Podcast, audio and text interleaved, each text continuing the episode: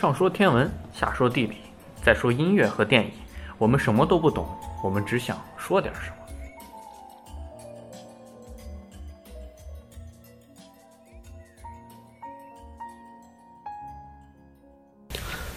那我们现在来聊聊天文，我们这一期来聊的是一个天文学最近比较火的一个命题吧，暗物质和暗能量。这其实也不是最近吧，已经好多年了，就人们提出这概念其实挺多年，因为当时在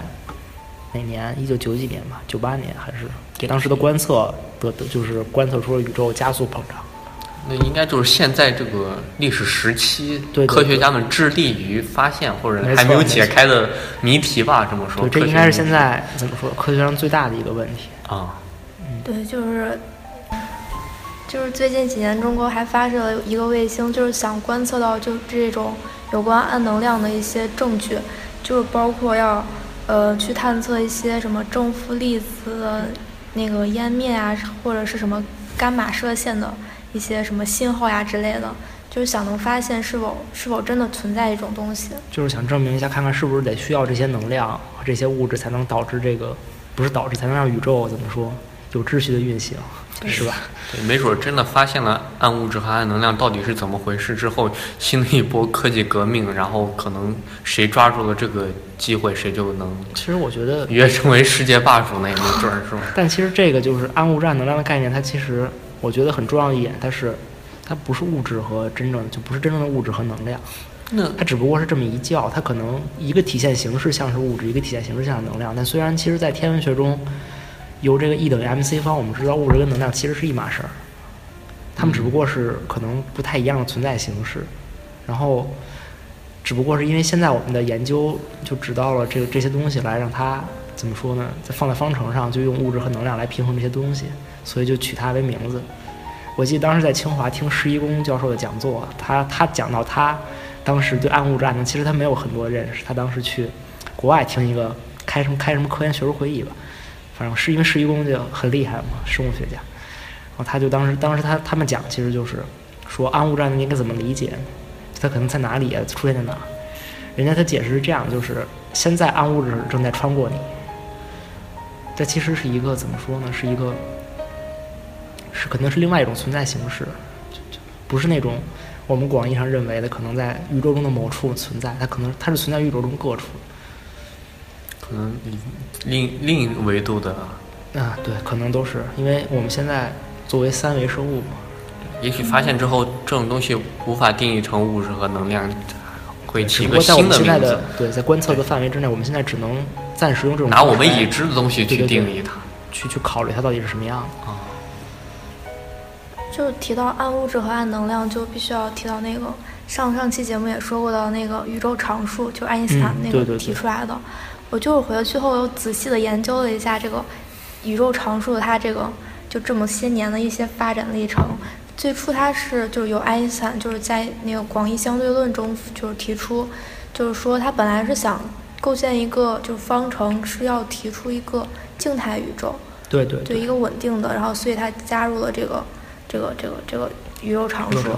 然后后来就是观测到那个哈勃观测的那个在膨胀，所以就是这个常数就不能用了，它就去掉了。对，因为是匀速的在膨胀，当时观测就觉得是膨胀。然后后来又是因为那个什么观测就是理论与实际不符，然后于是科学家又提出重新就把那个什么对宇宙常数又拉出来了。这好像是98年诺贝尔奖就观测到宇宙在加速膨胀，因为它是。具体好像是这样，就他把一些行星的参数都输进去，一些矮行星就好像观测不是很容易观测的。然后通过它那个发光，可能它的光会有红移啊一类的，你通过这些来计算，发现它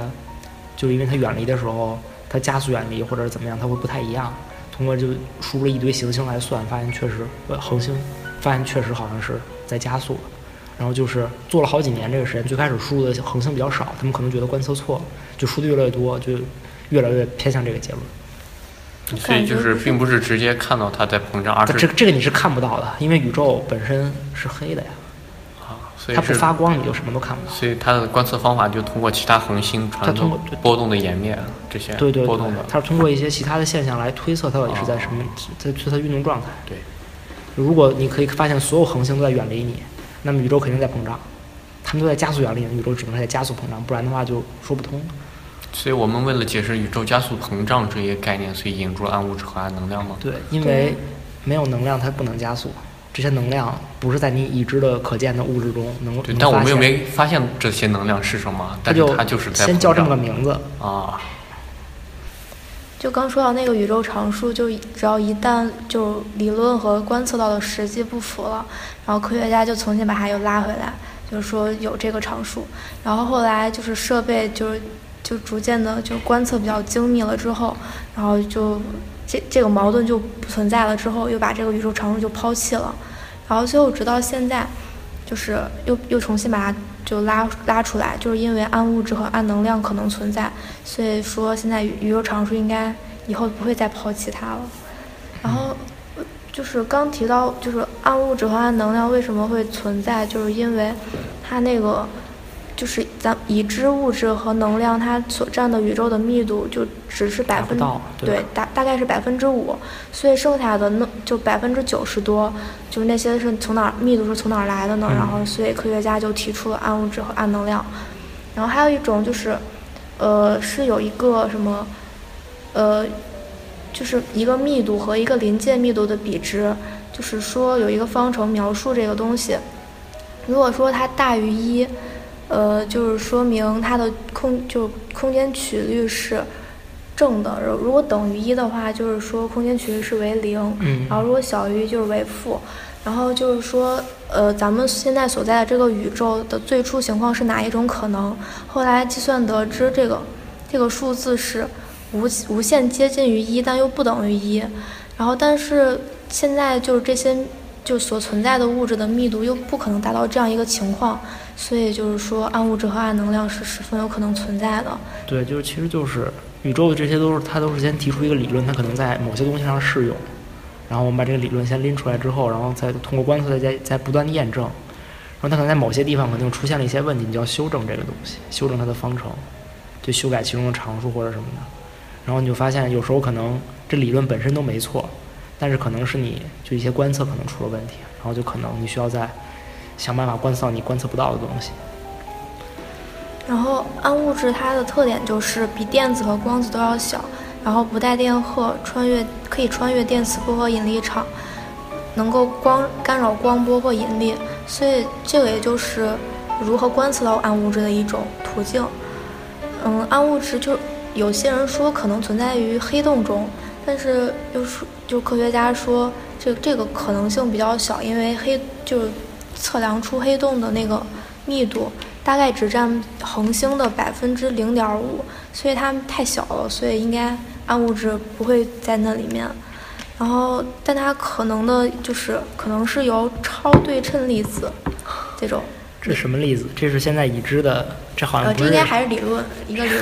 有个超字。就粒子分为2种，一个是费米子，一个是玻色子。对。费米子是。就是符合那个泡利不相容原理的那种，就比如说电子，然后玻色子就是不符合那个，就是比如说光子，然后超对称粒子就是说每一种玻色子都有一个相对应的费米子，然后每一个费米子有一个相对应的玻色子，然后就相当于那种对应关系，就比如说光子它就有一种对应着的，就跟物质反物质有点像，对，光子就有一种对应的光微子。然后说这一对粒子，它就有可能会有暗物质的存在。对，光子对应光微子，难道中微子是对应中子的吗？那不就存在了吗？这可能不是吧。可能名字翻译过来翻译出来的。我觉得理论告诉我们它的另一半是存在的，但现实情况是我们没有发现它。对，就是还没有发现。然后说这种就是只能通过弱合力和引力相互作用，或者是作用截面小于弱合作用截面，这俩就是反正是那个量子力学里面的也没学过，不懂。量子力学，反正因为这些粒子它都是存在，都是在微观上就是概率的，是概率事件，所以就会提出物质反物质这种。它在某一时刻可能突然就出现了，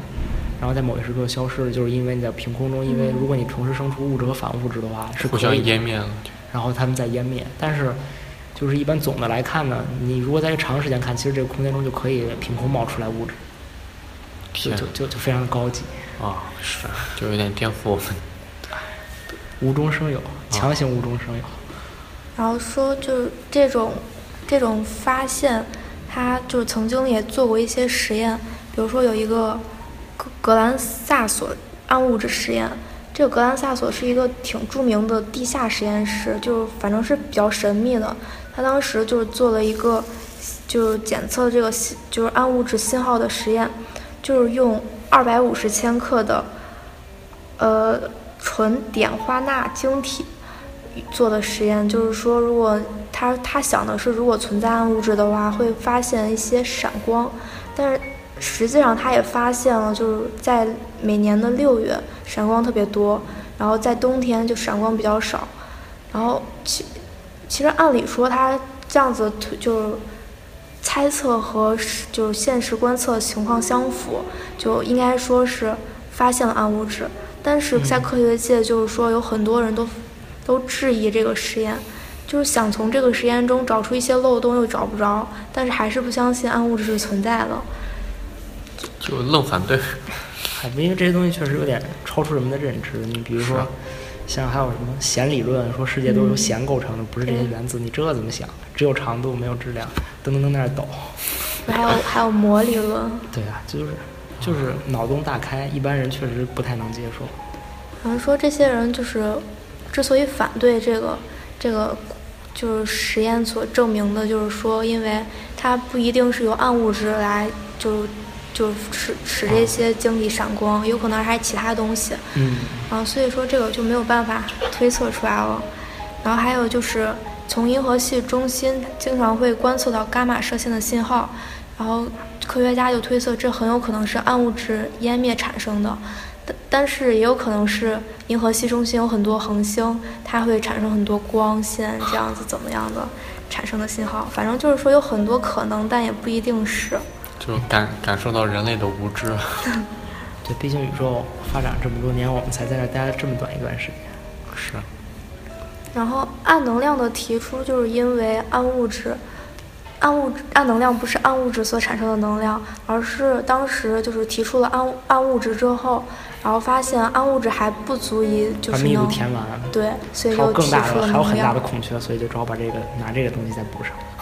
反正现在所提出来的那个理论说，暗能量大概就是占了宇宙密度的60%多吧。对对对，差不多。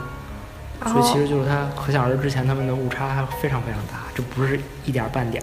哪观测错了的问题，肯定是还有什么东西确实不知道。然后说宇宙在不断膨胀，可能是有2个因素造成的，一个就是宇宙学常数，然后另一个说是有可能是一种标量场。但这2个统称为暗能量，所以就是暗能量就是一种就是保持宇宙稳定状态的一种东西。